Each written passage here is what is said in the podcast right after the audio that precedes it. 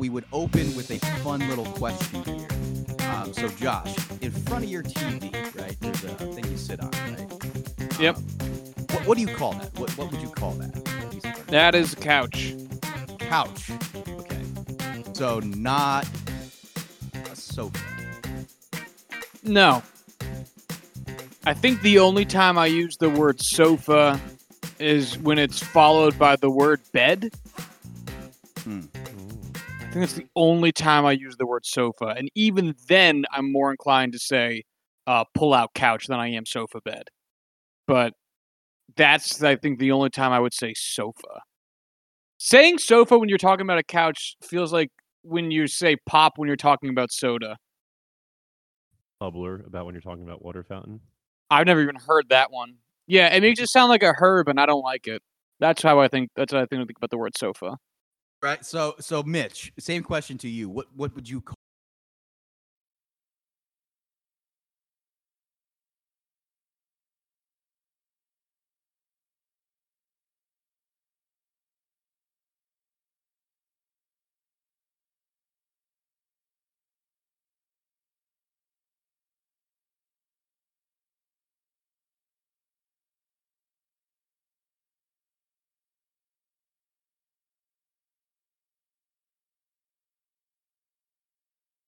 Call that piece of furniture. Up to me to determine what we're gonna call this thing. It's a couch, like ten times out of ten. Yeah, and uh, um, one of so one response I heard to the distinction between couch and sofa that I thought was really good is that it actually, contrary to the question, Matt, it's not referring to the same thing. We had a good friend of ours say that it's referring to two separate things. The sofa being something that would reside in a room that isn't used every day, not used casually, whereas the the, the couch, that's the casual furniture that you're using to watch, you know, family movie night. So, what do you think about that distinction?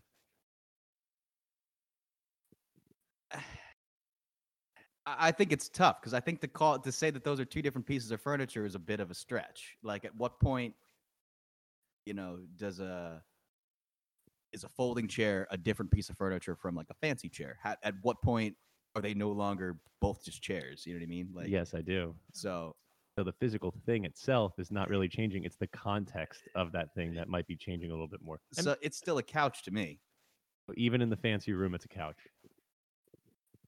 Yeah, I think you know, I like i- in my lexicon, right? That's the word that I'm using. I'm using couch. I, I say couch ten times. A, like, I I would never, on my own accord, come up with the word sofa. Like that's just not. A, I wonder if there's a regionality to how, like, because now we brought up the, I think, Josh, you brought up the distinction between pop and soda, right? Yeah, pop being a very Midwestern thing to say. Yes. And I also believe bubbler is Midwestern, is it not? I think bubbler is New England. New England? I've literally never know. heard the term bubbler, so that's a, it's up to you guys to decide. I think that's New England because I'm pretty sure Ben's the one who said that. And he learned that up at school. You're right. He did. Yeah, Ben did say that. Ben went to the University of Rhode Island. Rhode Yeah. Island. I guess Rhode New Island barely counts as New England, but I guess it does count. I why? I mean, you got to It's put like so- right there. I mean, you got to put them somewhere, and you're not going to put them in the tri-state area with like, Yeah. you know what I mean? That's So, New England. It's New England. Is Connecticut New England or is Connecticut some its own thing? No, that's the tri-state That's area. the tri-state area. I actually think the true tri-state area, I believe, is Connecticut, New York, and New Jersey. Yes. It's not Pennsylvania. Depends on where you're talking about. Some people in PA like to refer to the tri-state area as New Jersey, PA, and New York. That's because the people live in PA. We're like, it's uh, the tri-state area is like the the what are the three states where like they're all going, they're all commuting into New York City to work, right? The people who live in New York, Connecticut, and New Jersey. Fair. Some people, from, some people from Pennsylvania, especially in the area that we live over here in Easton, there's a lot of people. I mean, pre-pandemic world. Those but are crazy people. yeah, they are driving across the state of New Jersey every day. Yeah, no, Now those are crazy 78. Yeah, I, I wouldn't want to do it. I'll tell you, the cost of living is way cheaper out here.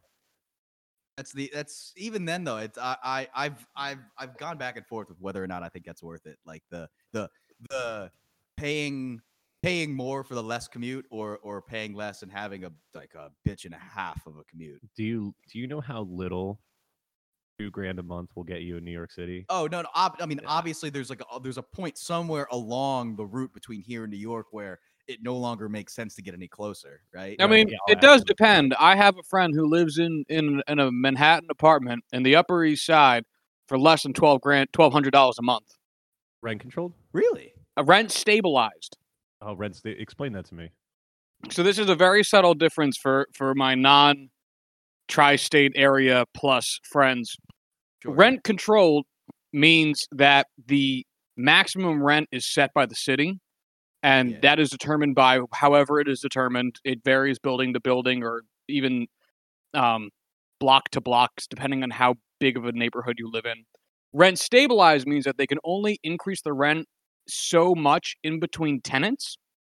So the woman who rented the apartment Hmm. my friend lives in before she did lived there for like 40 years. So they never Okay. really got the opportunity to jack up rent prices to meet market demand. And then she, so she just got to kind of scoot in at like a crazy price. But Gotcha. yeah, they're out there. So, So, so it just so happens that that she happens to there just happens to have not been that many tenants in that apartment where they could like incrementally raise the rent up to right. Is that what you're saying? Yeah, basically. how it's- come it's- when the apartment went back on the market? So I'm assuming your friend rented it after this person, right?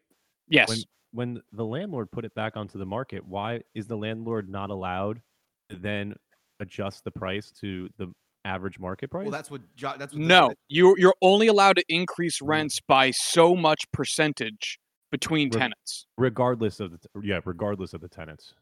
Right. And so and so because the woman before her moved in in 1960 or whatever, when the rent was nine hundred dollars or whatever, Right. right? Uh, or, or even less. Like they're only allowed to jack it up X percent, which brings it to the current twelve hundred dollars a month. Sure, yeah, Huh. makes about sense. Basically, yeah. You got really lucky. Yeah. Oh yeah. Yeah. Is there a story about how she found this apartment?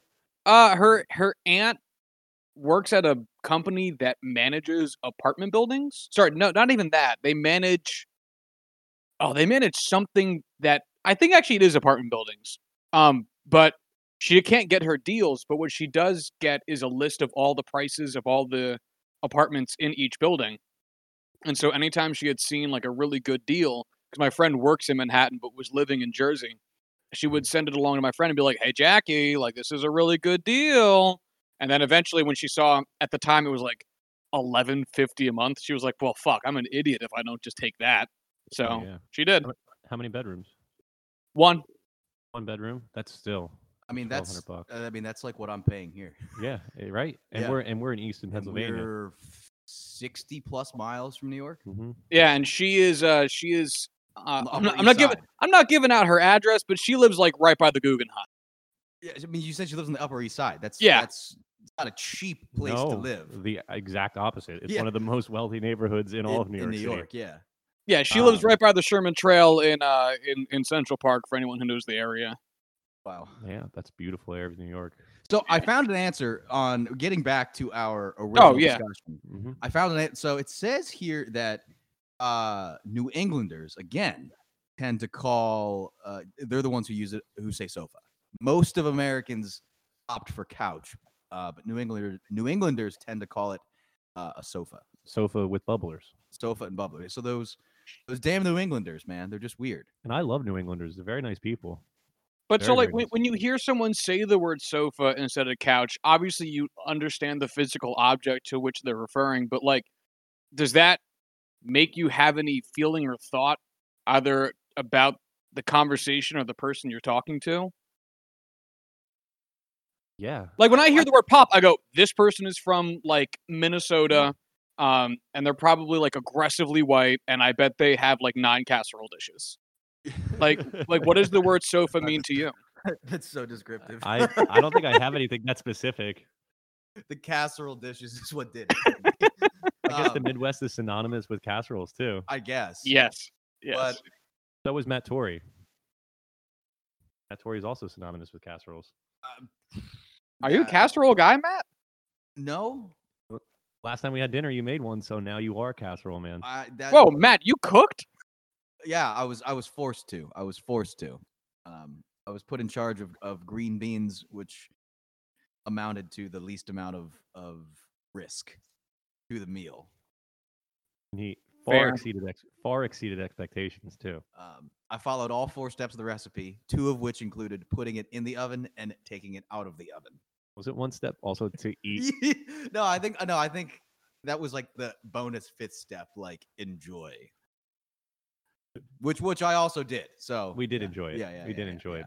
Um, so but does sofa make me think of I- something regionally? I now this is the first time that I'm learning that it's like a New England So thing. I've never thought about it regionally, but I when I hear sofa, that sounds like pretentious to me. That sounds more like like that sounds like someone purposely not wanting to use the blue collar word couch and are opting for a more white collar. Oh, sit on the sofa. Like You know, you know what I'm thinking? It makes me think like this is the name of a of a furniture store that was opened in like the 1950s and nobody changed it. Like come down to Sofa King or um or you know the the sofa shop and it's at like that strip mall that you never go to and it, Yeah. all the furniture is bad and way too wonder how they stay in business. Yeah, yeah, but it's like a very I picture a very 1950s world. Yeah. I would never use the word couch in the name of my furniture store though. The couch store, Couch crowd. couch crowd, couch king. None of them, none of them are appealing to me. And honestly, the more I'm saying couch, the less I like the word also, like I, Ouch! It reminds I don't of know. I just think like a, it, how many like couch stores are there? They're furniture stores. They're they got all kinds of furniture.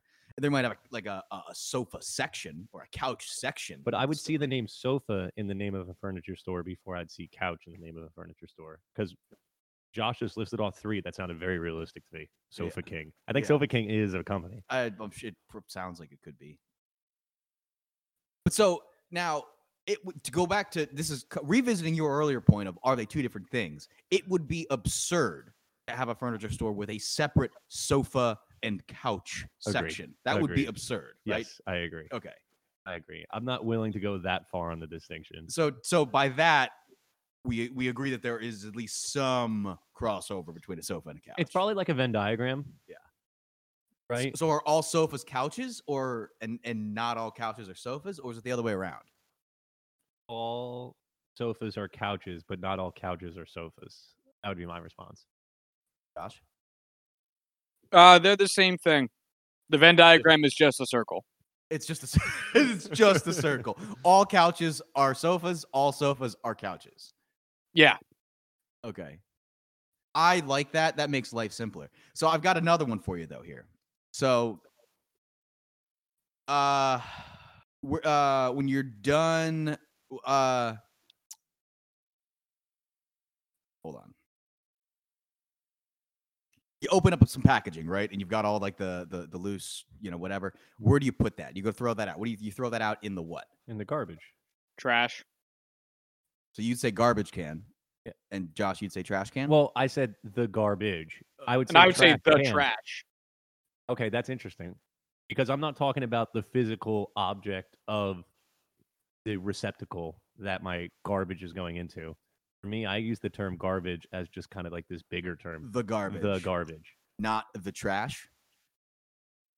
Take out the trash. If I'm saying take out, I wouldn't say take. Oh, no, take out the garbage. I don't know. So what, what do you call the physical receptacle though? What would you A, call tra- that? a trash can. A trash can. Yeah, but if I'm t- so you know what it is?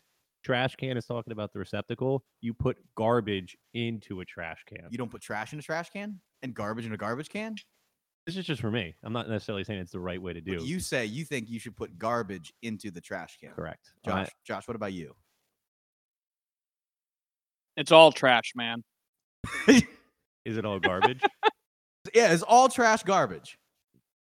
No, the only time I think I'll use the word garbage is if I'm referring to my garbage person, the person that comes around to collect the garbage, because I think I think the the the job, the person doing the job deserves the fancier word, but the actual garbage does not. It is trash.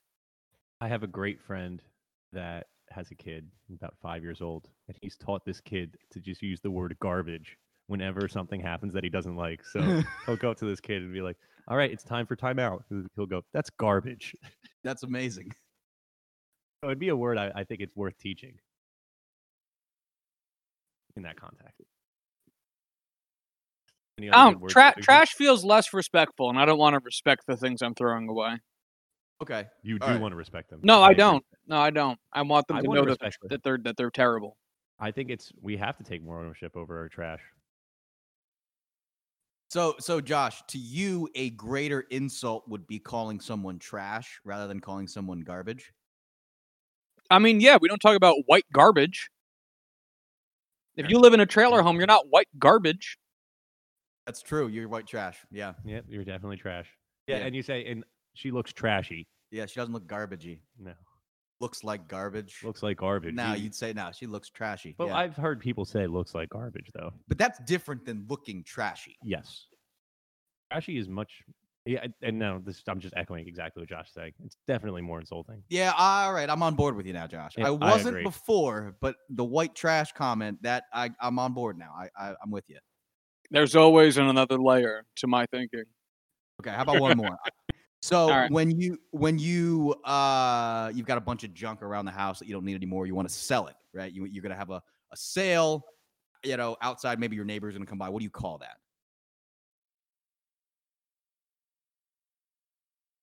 Who are we starting with? Start with me. Yeah, yeah. Go go with you first. Oh, um, I assume the delineation here is between uh, garage sale and yard sale. Honestly, I don't really have any thought on this. Um, probably probably yard sale. hmm I agree. I agree. You but I but a garage for me, it's about where the sale is taking place. Because I've been at yard sales that take place in the yard. I've also been in garage sales that take place in the garage. I'll be honest. I've actually been to far more driveway sales than anything else. No one. I we don't call it, but that's a yard to me. That. So- that counts as yard. All right. Yeah, to me that. Now counts I as a yard. guess the the the monkey wrench in this, right? You are right. That would be the delineation garage sale, yard sale. But now we could have an outside opinion here. Rummage sale. Ooh, never would say that. Never say rummage sale. never sale. would say rummage sale. Where does that come from? Uh really sure where that comes from. Would you ever say rummage sale, Josh? Fuck no. What do I look like? An I don't know. I, I don't know what rum- I don't know who would say a rummage sale. It so- honestly sounds like something my grandmother. It sounds like my, my grandmother might call it like a rummage sale. me like a rummage sale is like something that's at like your local church and it's like yeah. lines and lines of clothes like used coats and stuff and everything's like two or three dollars It feels very r- polite. it does feel polite like a rummage sale to me is almost more like a consignment shop Wait, wait a minute. Hold on. I'm sorry. We're skipping over this one. This. Hold on. Another. Another word for casserole in the upper Midwest is hot dish. that makes sense to me That's stupid. why not why is it stupid It's just it's just lazy. but it's correct But it's it's lazy. i'm not saying it's not lazy but i'm arguing my argument is that it's correct But I mean, like it. i would never use it I don't like it. You know midwesterners they sometimes they're you know Specifically, upper Midwest. It says it says. I- Midwest. I actually want to skip this and go back to the fact that Mitch said consignment shop instead of thrift store.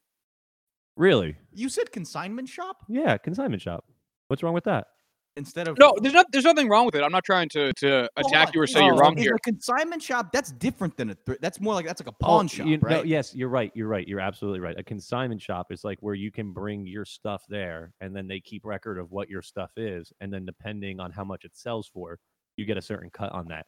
I think a thrift store is like where you just sell us your stuff. Oh wait, wait, hold on. That, that's how a consignment shop works. I think it is. Josh, thoughts? Because a Now, now, now, hold on. I yeah, I'm confused because I believe that consignment shops and thrift stores are functionally the same for the consumer. The only difference really is how the stuff gets there. I thought consignment shops, you sold your stuff to the store. Thrift shops, you donated your stuff to the store. But from the consumer's perspective, it's it's all the same. It's it's a bunch of shit in like a warehouse setting, or you know, Are thrift stores nonprofits? well, usually like you know, like uh, Goodwill is a thrift shop. Yes. Yeah. Sure. Um, Yeah, but well, I've, you- I've been I've been to Goodwill and- fancier thrift stores though, where they have like designer clothing, and they call them consignment shops. But I And I know that I know that there is that difference, but for me, I walk into a place with a bunch of used clothing and I buy shit really cheap. So it it because it cuz cuz it I know it it's a different process, but it feels the same to me, which is why I use the words interchangeably. Well, from mm-hmm. your perspective, if you are the person who had the clothes, right, and we're trying to get rid of them, they are two different experiences. Mm-hmm. Right, right. If yeah, if I'm the the the getting rid of clothes guy, they're Yeah. different processes. Yeah, so I the consignment shop though, like you sell like that's different from a, a pawn shop, right? Because a pawn shop where like you you go and like let's say like I need 500 bucks to like make rent or something like that. I could like pawn my guitar to the pawn shop, get the 500 bucks from them. And then if I want to get my guitar back, I've either got to pay them back the 500 bucks Plus or, like, interest. yeah, yeah, yeah, before a period of time, or if I don't, then the guitar is theirs, Right. and then they can sell the guitar. Right. Does I think- pawn, how does the pawn shop make money on people that legitimately just bring their stuff there and say, "I need this cash right now"? The interest, is the interest. the interest, yeah, yeah. So and- basically, what Matt described is like they, they'll hold on to the guitar, and they'll be like, "All right, come back here in one month with I don't know five hundred fifty dollars, yeah, or we're going to sell it." On either Matt comes back in a month with five hundred fifty dollars, and then they made ten percent, or they'll turn around and sell the guitar for 600 650 whatever they want to Right. mark it up to, and then take in the additional money that way. either way, they've made their money. I think Yeah. the other option though is I think you can just straight out sell your stuff to a Yeah, pawn shop. I think totally. they oh, will well, buy without stuff. a doubt. So, um, both of which are different though from a consignment shop. I've never shopped in a pawn shop. Maybe I have once, once or twice. Well, that's the other part that makes it kind of murky is that some some consignment shops are also thrift shops, some thrift shops are also consignment shops, and then some pawn shops are also consignment slash thrift shop. Like if you're you you can donate clothes to a consignment shop, and therefore it kind of makes the process more thrift like. Um, yeah, and you can technically a consignment shop. yeah, yeah, like the shop is still a consignment shop, but it uh, obtains the clothes in like a thrift shop manner, and you can also sell your shit to a pawn shop when they're not pawning it, then treating that shit like a consignment shop. So there's a lot of Yeah. overlap here. yeah, yeah, yeah, yeah. Huh? This this Venn diagram would have three bubbles. Yes. You've gone from one bubble to three bubbles. Yes. Like. So, but from but as you like you're saying though, Josh, from like the the perspective of the the guy walking into the store and buying stuff, they're all pretty similar experiences. Yeah, it's, it's that- all it's all used clothes or used mean, whatever. Yeah, yeah, yeah, yeah, yeah. I mean, in that respect, uh, what do you like better, the thrift store or or consignment? I like I like thrift store better. I, I like my words to have very unambiguous meaning as often as I can when I'm trying to be descriptive. And if someone doesn't know what a consignment shop is off the bat, that is confusing. And I am lazy and do not want to further describe things. And I will go with the more blunt version of whatever it's called and Ah. just call it a thrift shop. the path of least resistance is thrift shop. Yeah, I think so. I- I can't say I have a preference. Huh. Because I, I, I can't say I really shop in any of those stores frequently at all. So that's interesting though. I like I like how you came to that. So like you because because you like consciously like want to make things as simple as possible, right? Just in a lot of aspects of life. That influences your decision to go, now I'm calling it a thrift shop, not calling it a fucking consignment shop. That's confusing. Yeah. I like that. Is there can you think of another example where you call something the simple version of something because it's simpler? Water, What Uh, else would you call water? H2O. Who call who who There, you can't tell me you've never heard anybody say H2O before. not in like a serious conversational way. Like if there's somebody that I'm talking to and like in conversation is saying that like they need to get a glass of water, but they call it H2O, I'm throwing them out of my apartment. Like that's fucking absurd. Like gonna- don't be dropping like if we're talking it's one thing if we're like in a science class or like we're talking about it in the context of like the chemical formula, like it's necessary for like the Mhm. context to make sense. I'm never having that conversation. So fuck that guy. I I might consciously do that now, just to piss you off. But so, but so then you'd be doing it just to piss me off. And and that's which com- is- which is completely different than the intentions that Josh has when it comes to the use of those words. So would I seriously use H2O to describe water as I'm in conversation? No, No. no, and I don't think anyone would. And if I ever met the guy who did, I would throw him out of my apartment. How could you tell how could you tell if he was or not? I don't know. I don't know either. I haven't met him know. yet. No, but I agree He's with about six five. He's pale. very thin. yeah, can we get a can we get a description on this fella? I think Jo- I think Josh's uh, intentions are admirable when it comes to being selective about the language that he uses when he's trying to talk to other, other people. When it comes, to, he's trying to make his opinion as easily understood by the most amount of people at, at one time. And I think it's it's something that I need to consider more myself, and it's something that I'll reflect on for a little bit after this podcast for sure. Well, I know I know for me part of my problem as like a human is that I overthink. And if I mm. sit here and spend time like even forgetting the external that is whoever I'm talking about, if I sit here and spend time going, all right, but like how do they get the clothes? like it just doesn't matter in the conversation, you know? Like it's easier for me to pick the thing that everyone's going to get the the concept of myself included. And even if it's not 100% accurate, if it's 90% accurate, if it's functionally accurate, then Yeah. it works and you can get by in the conversation. it's good enough, right? Yeah. Now, to foil that, are there sometimes that we use functional language and in doing that we dilute the true meaning of what we're talking about? Uh I could I could see instances where you could, but I think they'd be too hilarious to take seriously. Interesting. Yeah, like if you were if you were going to sit down to like a really nice steak dinner, you know, you got some Kobe beef or or a porterhouse or some shit like that, and someone asked you, uh, "What'd you have for dinner?" and you said meat. like no one would take you seriously. Uh, like What everyone if you- gets What if it. you just said steak? What if you just said, "Oh, I had steak," and that's a serious response. Yeah, but I I guess it, to that end, I think it probably depends on how much you care slash value the meal to some extent, right? Like if uh if you're just having like New York strip, which is good, but not like fancy steak. Um you know, and yeah, and you said and you said I'm having steak. Everyone gets that.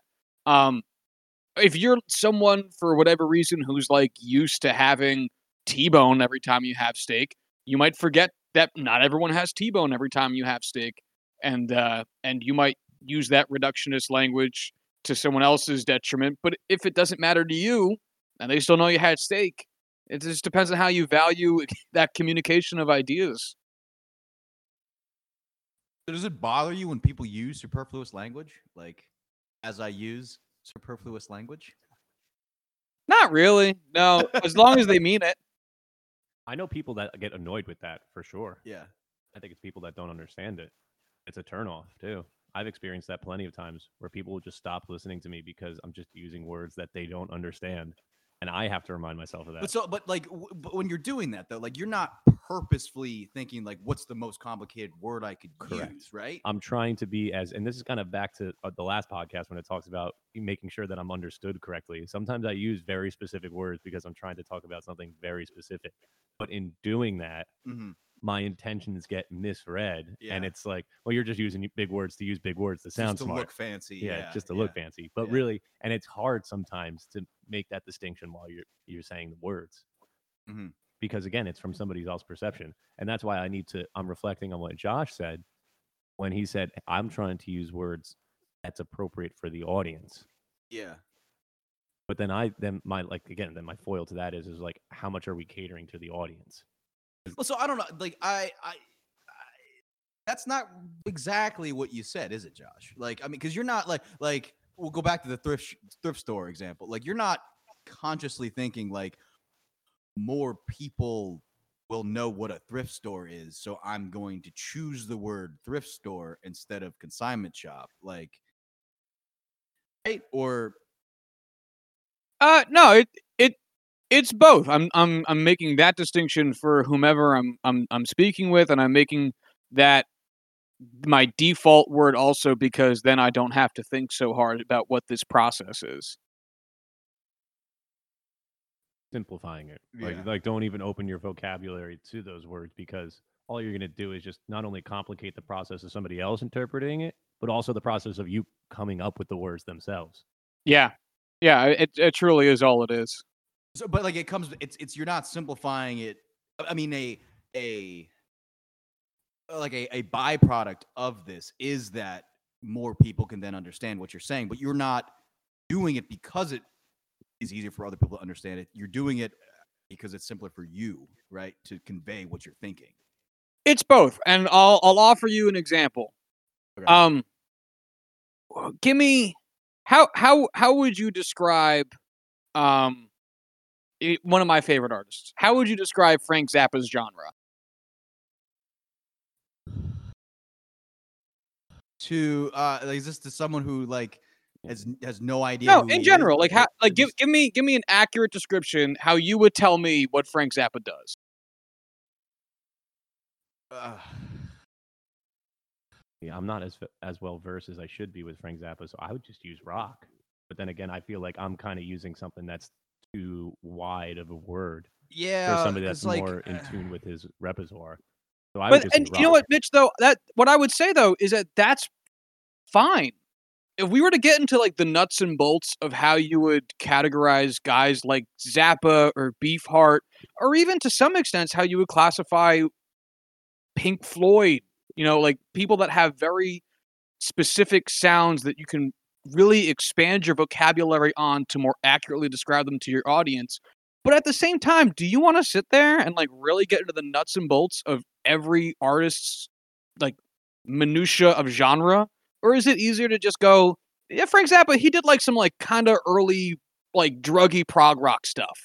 Um or or you know, kind of leave it at that. Yeah, Yeah, that's even Yeah. more that's even more detailed than just saying he's rock. Yeah, yeah, wait, abs- it absolutely is. It absolutely is. But at the same s- I time, was- it's broad enough that you like you, you if, if you have the right framework, and even then, I'm uh, you're right. It still might be too specific, but it's it's a better narrowing in while still being broad enough that you can maybe put some context to it on your own.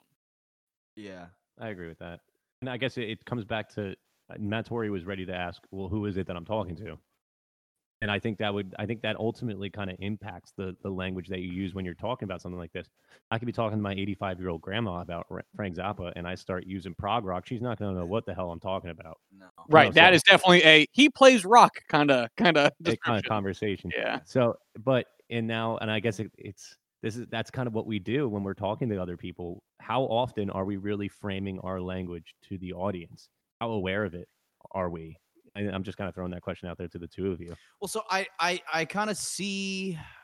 I, I'm I'm seeing both sides of this. I see like the benefit, right? Obviously, of like bearing in mind your audience, right? Because then you can kind of better tailor your answers and better kind of adapt the conversations you're having, right? Like obviously, like you're saying, you would answer that question differently to your grandmother versus like to self or like to Josh, like someone who like is more well versed in music. Mhm.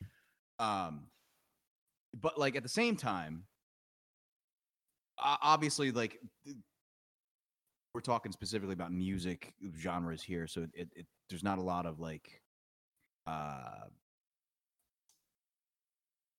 weight in these conversations Sure. right there's not a lot of like at uh at, stake or whatever right? but Mhm. like when we're when we're talking about like trying to convey like you know personal thoughts and feelings or whatever does does thinking too much about the audience right that you're talking to and thinking too much about like kind of uh attenuating what you're saying to who you're saying it to does that do you then lose some of the meaning right in what you're trying to Are you losing yourself in the audience? yeah yeah And sometimes I feel like that we can get sucked into that. I feel I feel like sometimes I've been guilty of that where like I get caught up in too much of like kind of how I'm saying something rather than saying what I want to say. Mhm. You know what I mean? yeah, I do.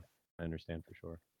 I think I So- I think I I think it's tough because I get it, but one of my one of my favorite concepts um so when I listen to like comedians talk about comedy, which is one of my favorite things to do, um one of the things that they always say is, you know, you use as few words as possible in a joke. You know, you have to cut out as much fat as, as you humanly can. and really parse down what you're trying to say to literally the fewest number of words you can. And that's mm-hmm. something I think about a lot when I'm trying to communicate myself because I am one to ramble and ramble and ramble and fight myself while I'm talking and Yeah. attack my own language and yada yada yada. And it's it really is a a, a interesting exercise to actually think what is the fewest number of words I can use to be descriptive and still get my point across. So to Mm, some yeah. extent, you know, you could look at using simplified language to the benefit of the person to whom you're speaking. It is it can also be beneficial for you. And I don't know, it's something I definitely think about. My follow up question to that, then, Josh, is: Do you believe that because of the few, the words that being so few that comedians use, they are therefore better at communi- uh, communicating, or just within the context of being funny? I think it depends. I I don't necessarily think it's going to make you better or worse. Uh, what's the best way to put this? I think putting that type of thought into your ideas and then choosing your words to match that to whatever path that brings you down is going to make you a better communicator no matter what. Occam's razor. Simplest is best. Yeah. We talk about it, and it's true. How, like if you have too much fluff floating around your argument, I have a coworker, and he suffers from this all the time, and I have to remind him. I'll talk to him, and he'll and he's a bright, bright guy, like really, really smart. But man, he throws you thirty thousand ideas a day, I can barely keep up with the guy. So, He has trouble paring it down to the essentials. like, yes, exactly. You know, some the light is a little too bright. Mhm. There's too many words going on in the head. And to to Josh's point, if he were to you do that exercise and, and ask himself genuinely, how can I communicate with using the least amount of words possible? Now that's quant or that's quantity. I'm also curious to what your thoughts are on the quality aspect of the words because I think that's kind of bringing us back to the distinction of words that we're talking about. It can't just be the fewest amount of words; it also has to be the best chosen words Well, too. I think I think Right. I think in I don't want to take the words away from you, Josh, but I think in doing that exercise, right, of figuring out how do I get to the least amount of words, how do I cut trim the fat, you happen upon words that that convey a lot of meaning with not a lot of words, right? Yeah, and I and just to add on, I I, I would say you how do I say this with the fewest quantity of words is really the surface level question. The real Mhm. question is that you ask yourself, what am I trying to say? And when you answer that question, you know how to use your words better. Because if you don't know really the core idea that you are trying to communicate, you're going to end up using a lot more words to describe it because you don't really know what you're trying to get across. And you're going to have to find that as you're speaking. But if you know the like you know that base concept of whatever it is you're trying to communicate, you'll end up parsing down your words just by virtue of the fact that you know what you want to say. Yeah, yeah. By by you know, being an expert, right, on the message you're trying to communicate that How how often do we ramble when we get caught not exactly knowing what we're supposed to say?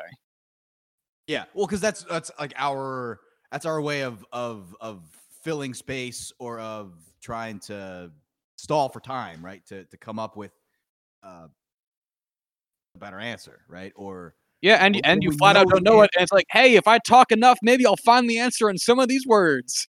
yeah, yeah. But if we're confident in uh, you know, a subject or or whatever it is, something that's asked of us, usually it's it's not it's not something you have to put a lot of effort into coming up with the words. The words are just kind of there, right? Have you Right. guys met? Have you guys met people that struggle with their words? Yes, definitely. Oh, yeah. Coworker, I have another coworker that struggles with her words too. I can't, and she and she comes to me and she knows. when you say struggles with word, you mean like struggles with like being able to like communicate their idea. Like they, exactly. they've, they've got it. The, the the the gears are turning, but the Mhm. words just aren't there. she had an she had a situation the other day where she had to have a conversation with a family member that she wasn't very comfortable having. So what through conversation, what we were able to do was able to take out what she wanted to say, dissect it, and kind of concentrate it, boil it down, so that you're like you're reducing and cooking. You're making it richer. You're making it more concise, and you're ultimately are, are shrinking it down. Now, the way you start with that is by just throwing all the words out there. Yeah. And that's what the then I- that's what the conversation piece of it is.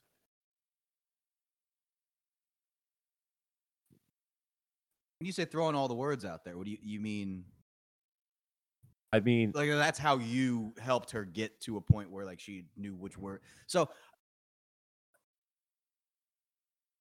I mean, is that is that like is that is that what you do like internally when you're trying to come up with uh like do you like sit there with yourself and kind of almost like you know like well what if what if I say it this way? Yeah, Well, yeah, what if. I say it that way? Is this what I'm, is will this get across what I'm meaning, or do I need to say it that way? Yeah, I think I do do that subconsciously when I'm trying to Mm-hmm. think of the best way for me to communicate with people, without a doubt. Especially if it's something like this was a difficult conversation where Mhm. they were going to have to talk about things that it was not. It was not going to be a very comfortable one. Yeah. And I think it's in those times where our skills at choosing words are most on display. Yeah, yeah. Well, because a lot of times I think when we when we get caught up in should I say this word, should I say that word, like how should I phrase this? It's it's less about you know you you you you have an idea what you're trying to say, but you're more worried about kind of the uh how it'll be perceived or like the underlying uh perception Yeah, of, of- underlying- of, of, what you're saying you know how, how people are going to take that um I think so. you know but i i i lost my train of thought That's okay. Yeah, no, that's no problem. Do you, so. What do you, Josh, Matt? Do you have an opinion on where the general public, the general person that you interact with, how good do you think they are with choosing their words when they're trying to communicate ideas that might be uncomfortable to talk about? Oh, terrible. yeah I, I i was gonna say like i think i think what a lot of people don't do is what we were talking about earlier is considering their audience i think a lot of people speak from a place and assume that the person they're speaking to is going to perceive the words they're saying exactly how they would perceive those words you know or or exactly how how they're intending those words to be perceived Mhm. um like one of my favorite uh quotes or whatever is that you know we we we tend to judge ourselves based on our intentions but we judge others based on our on their actions. Mhm. and so like we we tend to you know assume that our intentions are going to come across because we understand them they're our intentions. Um but a lot of like communication breakdown right happens when when that doesn't match up with reality right? When when someone goes into an interaction having you know certain expectations of how the other party is going to perceive them and it's n- doesn't ha- things don't go as planned Mhm. um that's when people get defensive that's when you know there's uh, misunderstandings and and and and all kinds of negative outcomes right Yeah, you get you get to a gridlock. Yeah. with uh, understanding somebody else's perception.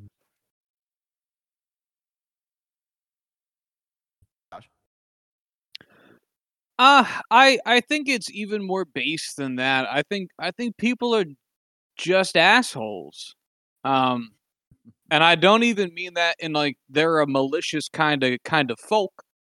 I mean like I don't I don't think people in a, as a clump as a whole, not speaking about individuals. I think all three of us here on this call are all thoughtful people. I think all the people we tend to uh, tend to associate ourselves with willingly are thoughtful people. Uh, but I think the broader people don't take the time to consider what their words even really mean or why they mean to say them. Like I I was floored yesterday uh, on a work call when my boss used the word, and I apologize, but I'm gonna just for brevity use the word retarded, and I was like, Mm. I can't believe we're still people still say that. In what You- context did he use the word? She what she meant was this is a very silly process. Ugh. Yeah. And you know, it's that kind of stuff. We use it using actual professional setting. descriptors in a professional setting. Uh, I I know uh, such poor taste, and I uh, made me very uncomfortable. But Yeah, and how did we get to that point? I Well, guess. so is what I- I'm well, and, to and, get that's, and that's what I'm trying to say is what she meant was I think this way of doing something is stupid, or I Yeah. think that the this way of doing something makes no logical sense. And but you have to ask yourself at some point before using the R word, why do I use this word? And Mhm. the answer would be, oh, because I equate it with stupid. And then you have to ask yourself, well, why do I equate it with stupid? And that's usually where the that internal bias lies. And really, what you don't mean is that all people who suffer from mental handicap, uh, in that in that respect, are stupid. You have just grown to equate those two words for whatever reason you grew to equate those two words, and you don't mean to carry the the weight that that word actually has every time you think something silly is silly. But that you- takes some level of introspection that most people just aren't going to take. Well, so, uh, but uh, now I, I agree with everything you just said, first off. But do you think that the reason more people, you know, don't go through that process of introspection is because they, like, they don't, they don't want to, or that they're like, uh, that they're incapable of it, or is it more that they are blissfully ignorant to the fact that is something that requires interest. You know, you know what I'm saying? Like, How much like, autonomy do we I- have over it? I, I think it's twofold. You know, I, I I think part of it is that most people aren't pressed on it, and then most of the people who are pressed on it lash out because they think that's a personal attack. You know, like my boss has probably been saying that for however old she is, all those years, and Mhm. I doubt most people in her life have really called her out on it. I didn't. She's my boss. I'm not about to have that very weird conversation because I have been at this job for a very short period of time and I'm not comfortable doing that. Um, and chances are she just hasn't really been pressed on how she uses that part of her language. Uh, however, we've also seen people who, you know, when you try to correct them on the language, ah, damn snowflakes getting mad at everything and and you know censorship these days and cancel Mhm. culture and yada yada yada because they don't though those people are forceful. They don't want to take the time to say huh why did i use that word when i could have used an actually more descriptive word?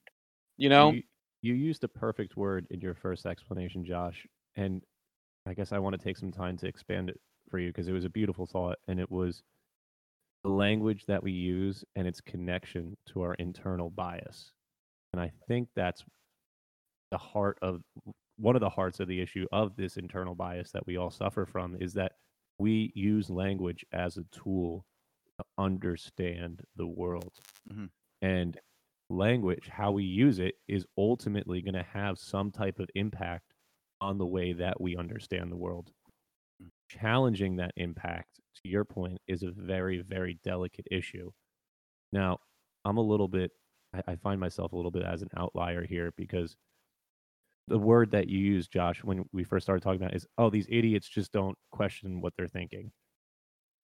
I personally like to try to take a responsibility for their understanding because it's in me taking responsibility for their lack of awareness that I truly think that we start to help people that don't understand why using the word retarded is not appropriate to be used anymore.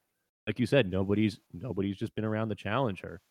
Nobody understands, and there's a right way to challenge her. Uh, I mean, challenging her in the middle of a meeting of all your coworkers would probably not have yielded the best results. But I con- I have confidence in you, Josh, that you would be able to, in a one-on-one conversation, after thinking hard about it and boiling down your language, choose the right words at the right time, you could help somebody truly reflect on th- their word choice and how it's impacted the way that they see the world. Like I, I just I want to take an ownership on that, and I would hope that you two would too, because you said we're very we're thoughtful individuals, very very thoughtful. It's on us to help them out.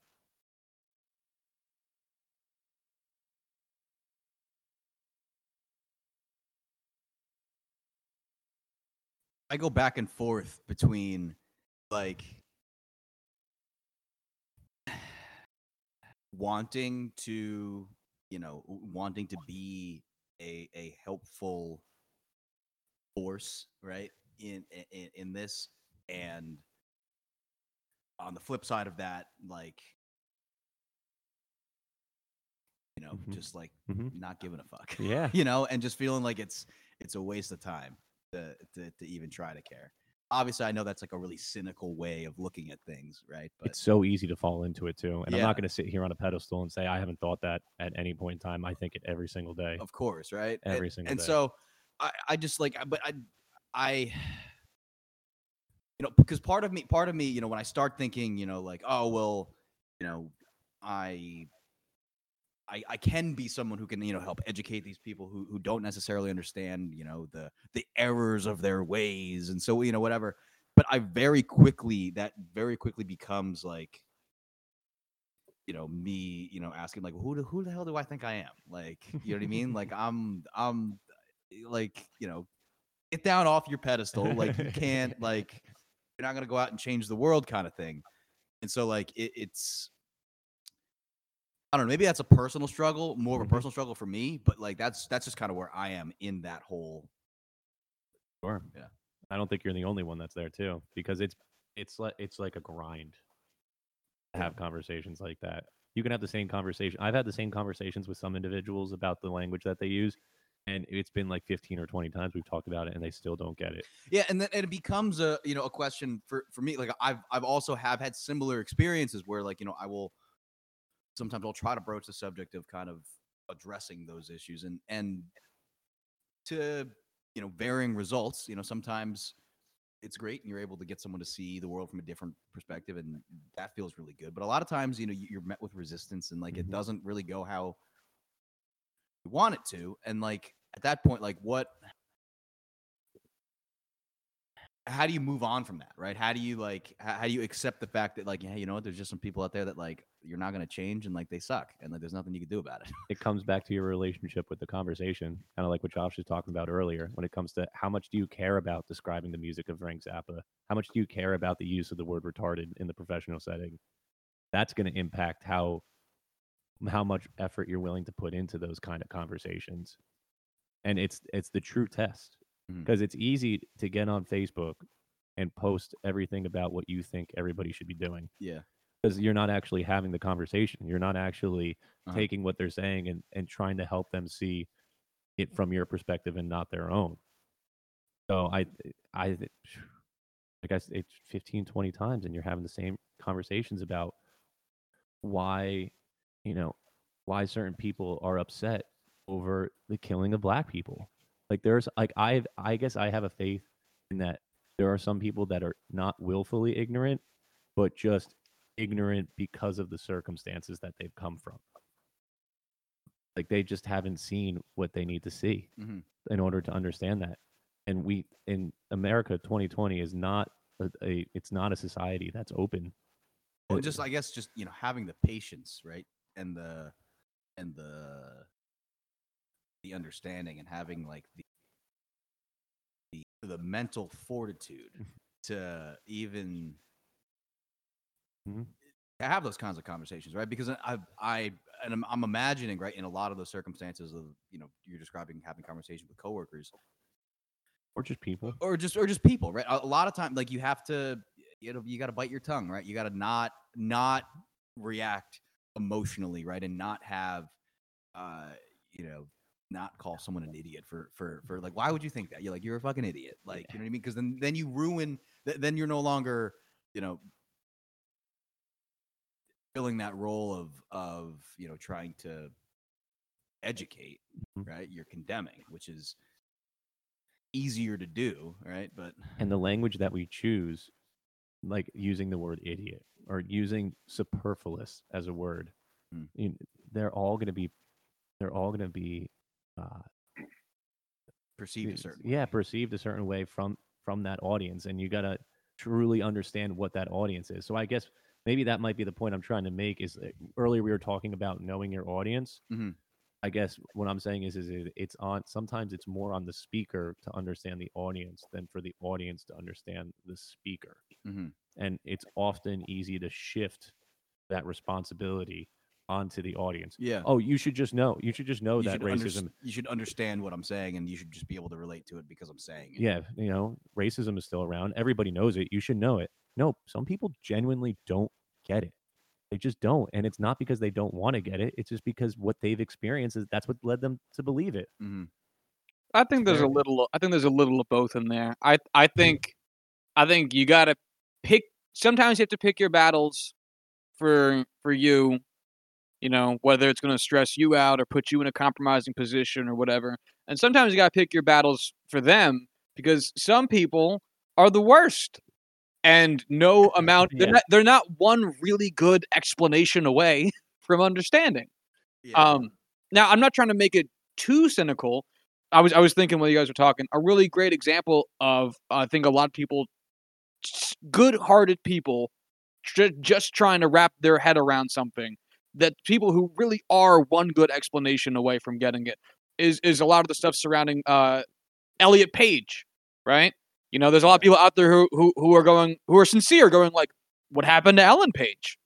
And you got to be like, "Ellen Page is gone." Elliot Page is here now. And it's Yeah. like, what happened? What happened to Ellen? And it's like, nothing, nothing happened to her. She's not her anymore. Those Mhm. pronouns are dead. You never say those pronouns ever again when referring to Elliot Page. You never need to say the name Ellen again when referring to Elliot Page. Even if you're talking about the old movies. Juno, starring Elliot Page. Inception, Elliot Page was in it.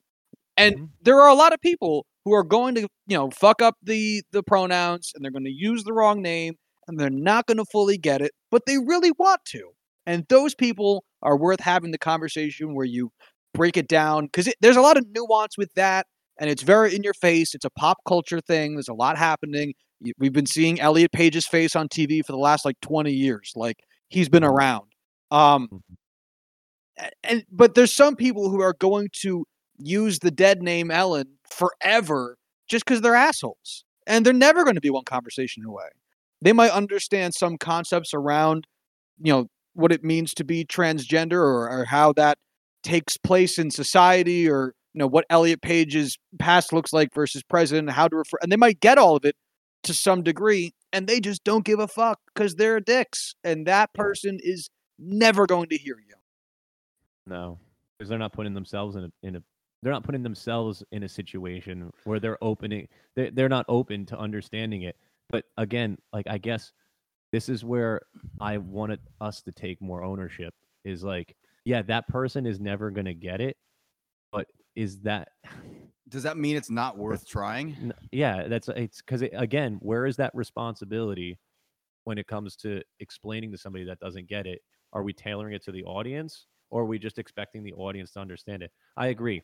There are some people whose mind you're just never going to change. You never.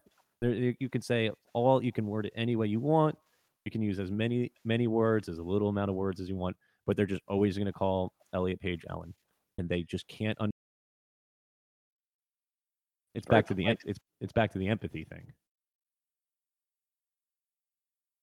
So is our ability to be empathetic a correlation to how well we are how good we are at talking about sensitive issues when it comes to transgender and, and gender identification? Well, I think I, I I might change out the word empathetic with the phrase um, emotional intelligence, but yes, I think you're right Why would you change those two words out?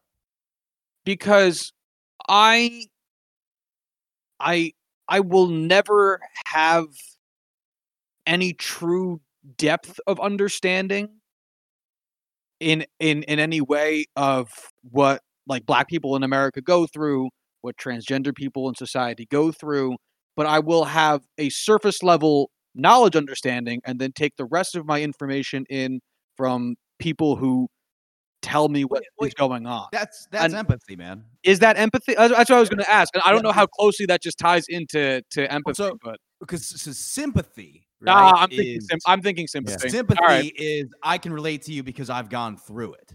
right. Okay. Yeah. Empathy is I can relate to you even though I haven't gone through it. You know, I can Well, have a service level understanding and kind of listen to what you're saying and kind of internalize those emotions and kind of myself in your shoes and try to see the world from your perspective. That's empathy. Well, I, well, no, that that's that's where I didn't want to go because I don't. okay. I'm never going to be able to even imagine myself in the shoes of a transgendered person or a black person. And I, I think it's a really foolhardy goal for you to try because you're we're you know I'm never going to get that. But I think the fact that you know that you're not going to get it ultimately adds adds to your ability of being empathetic. Yeah. Because if you're truly being empathetic, then you understand that. Like I understand that, I you will, will never. truly fully understand understand and be able to sympathize Mhm. with someone because you never have experienced it. Mhm. Okay. All right. Yeah. Like like I said, yeah. I wasn't sure where empathy ended and what Yeah, yeah. gaps. So No, but I, I, mean that's a, that's a very clear. yeah. I'm glad you brought that up. Though I'm glad you said that. I'm glad we we clarified that here in the podcast because that's a very big point, right?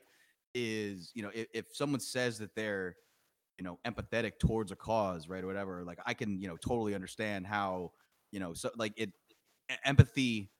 The definition of empathy is that you know you don't fully understand. And in the Western world, understanding that you don't understand is like it just doesn't add up. It's Yeah. like one plus two equals four kind of thing. What we see, what we perceive, is ultimately what we think the world is at, at first glance. Mhm. The guitar that I'm looking at on Matt Torrey's wall right now is the guitar because that's what I'm perceiving. Mhm.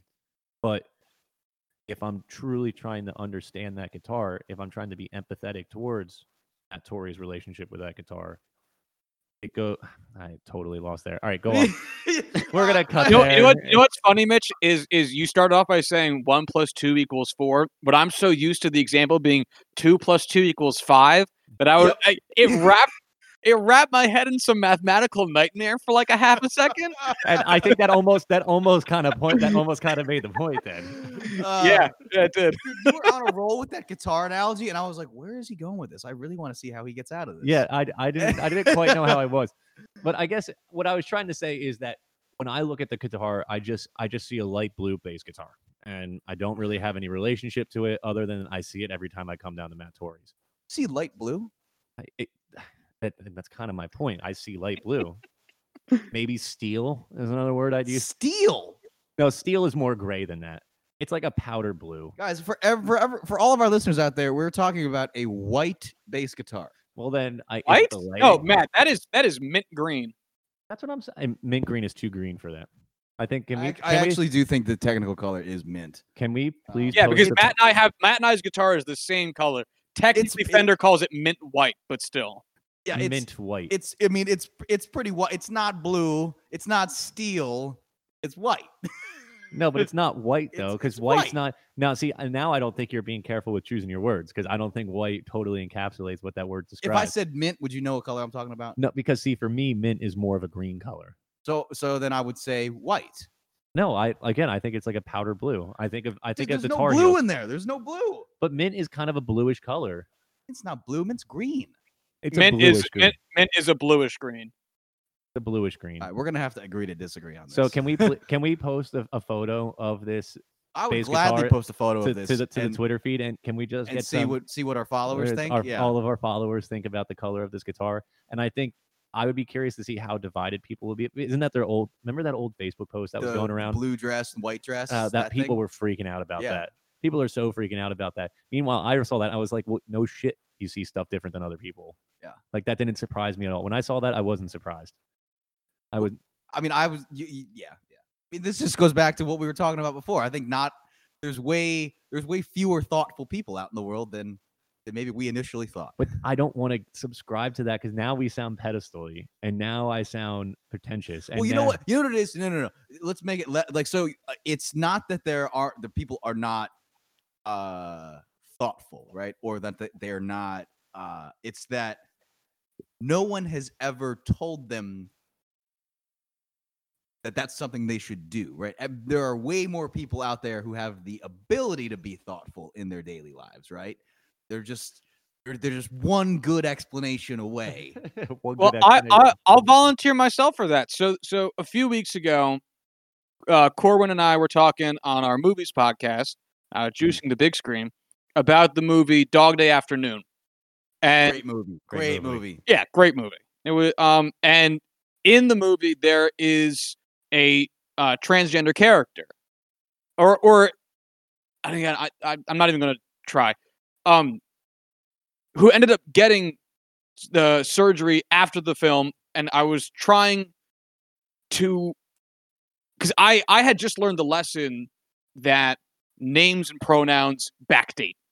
Wait, wait, hold on. Was the act actress in that film actually transgender? No, no, that that's Chris Sarandon, husband of Susan Sarandon, Oh, okay. okay.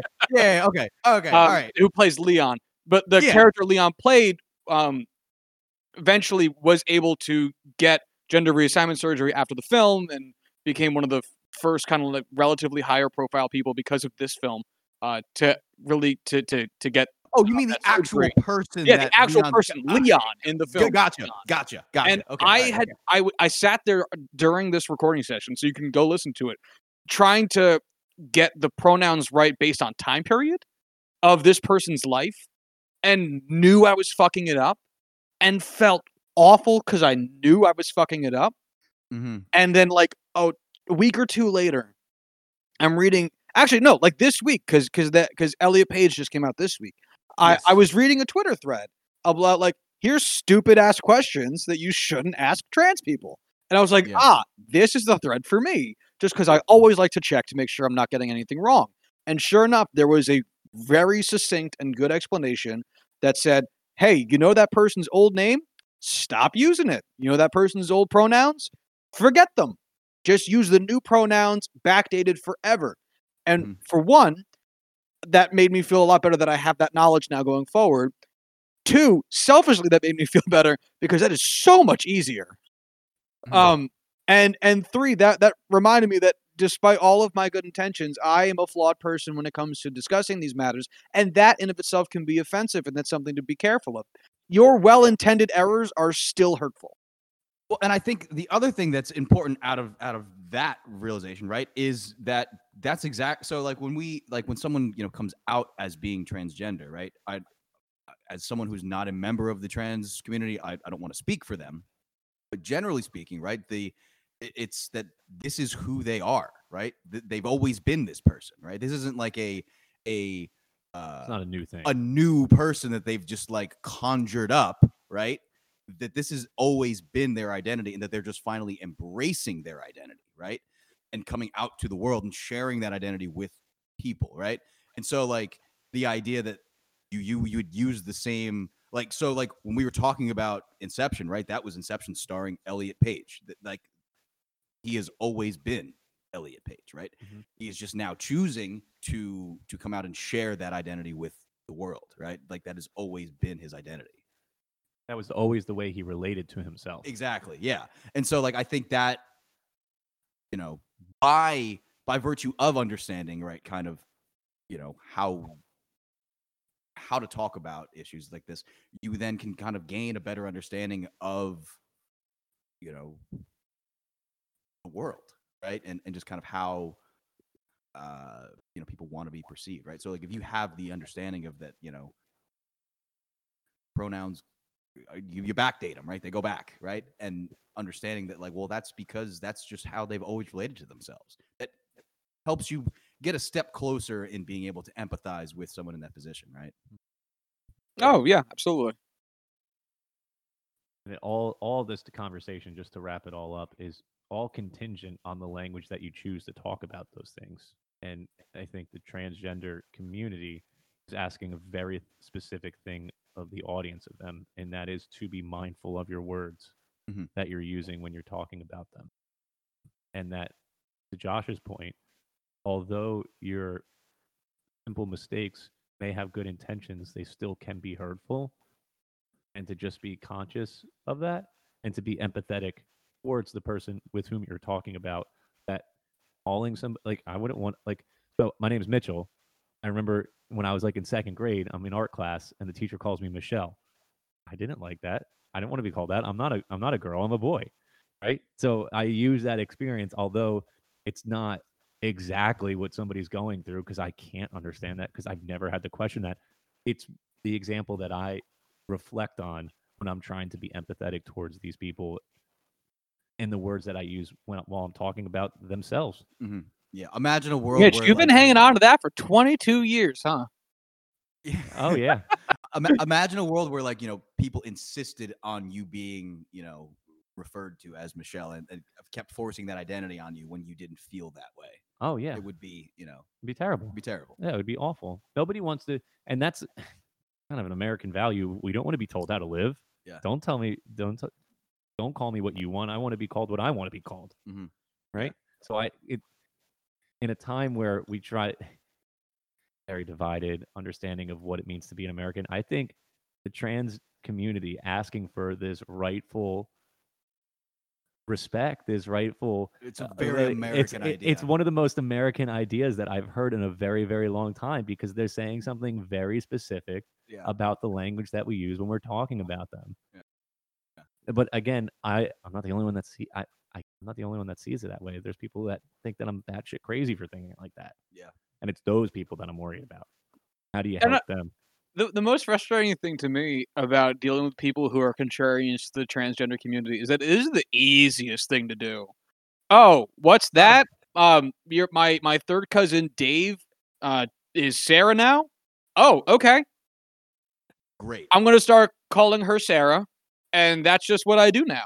And, And that that's very that's a very small. It's not asking anybody to understand systemic ra- racism and to take that into consideration when you participate in certain monetary parts of society, or or you know understanding what happens when you buy an apple at the store and where all that money goes and to whom it goes and dark money or whatever. Nope. Nope, Just Nope, it's like, yeah, you know, remember, remember, remember Ellen Page from Juno? Yeah, it's Elliot now. So Elliot Page was in Juno.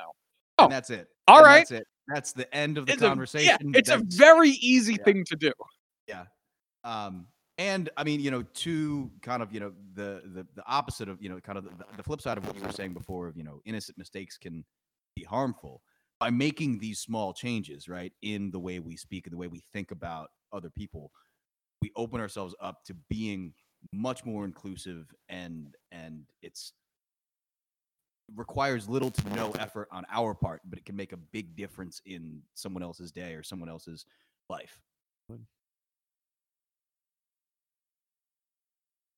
Hell so yeah. with that, with that, um, I think those are some good thoughts to end on. Mhm. Uh, Yeah. I have man. a, I have one final question sure. yes. to tie it all back to the beginning.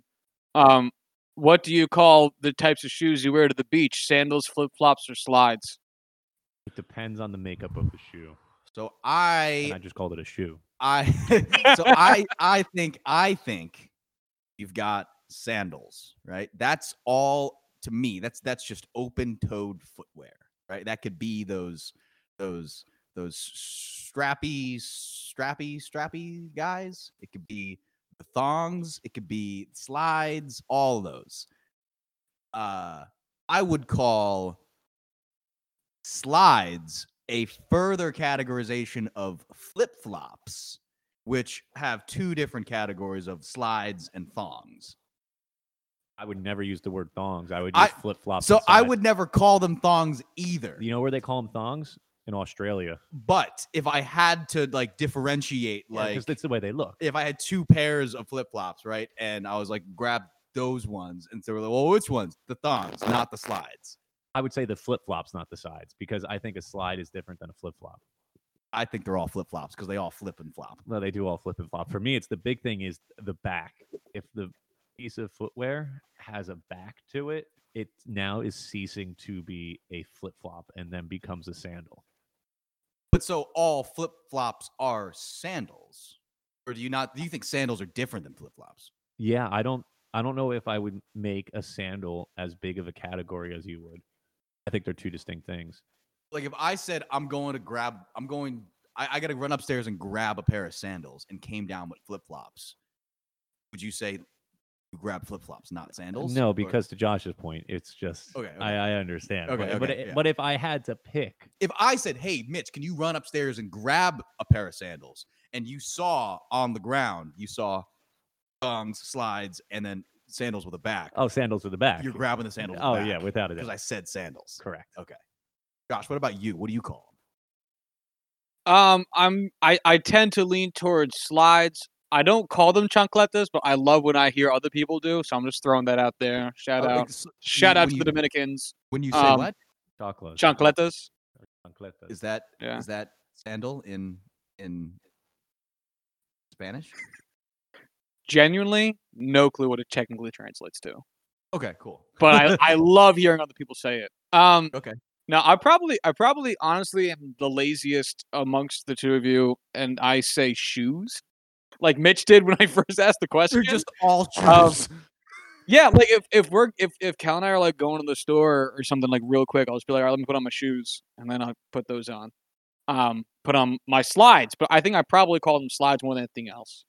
So, but you call, but- but, you, so you say slide. You don't say flip flop. You wouldn't call those flip flops. I call those flip flops. No, I call them slides. When I hear flip flop, I think of the one with the thong in between your your big toe and your second biggest toe.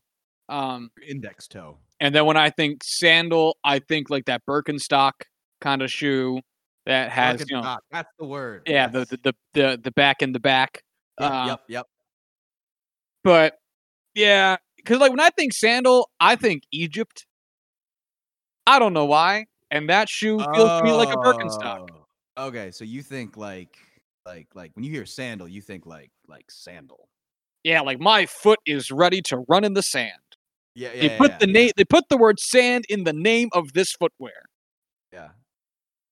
Um, Okay. So, but so for you, say like as Mitch, uh, sandals got to have a back. Yes, sandal has to have a back, and therefore it would fall under what we would understand as traditional, like ancient Egypt footwear. For me, is a sandal because I believe it has a back to it. I don't know, but I think so. Maybe. probably. I don't think there were. Let's make bold claims about ancient Egypt and just say yes, assuming no one knows the better. Yeah, let's say let's let's end on that note. I like it. Uh, all right. Uh, any other? Glad we could clear that up. Any other thoughts? Um, no, that's really it. That's all I've got. Um, thanks for listening, everybody. Yeah, thank you for uh, tagging along. All right. If you uh, if you want to follow the show on Twitter, you can do so at YCBS Pod. I guess keep a lookout for Matt's bass guitar at some point, uh, as he will post a well lit picture so we can all decide what, what color it is. Uh, and if you want to hit us up via email, you can do so at juicing. Nope, that's the other podcast I have. Uh, if you want to hit us up via Gmail, you can do so at ycbspod at gmail.com. And uh, until next Friday, y'all be good.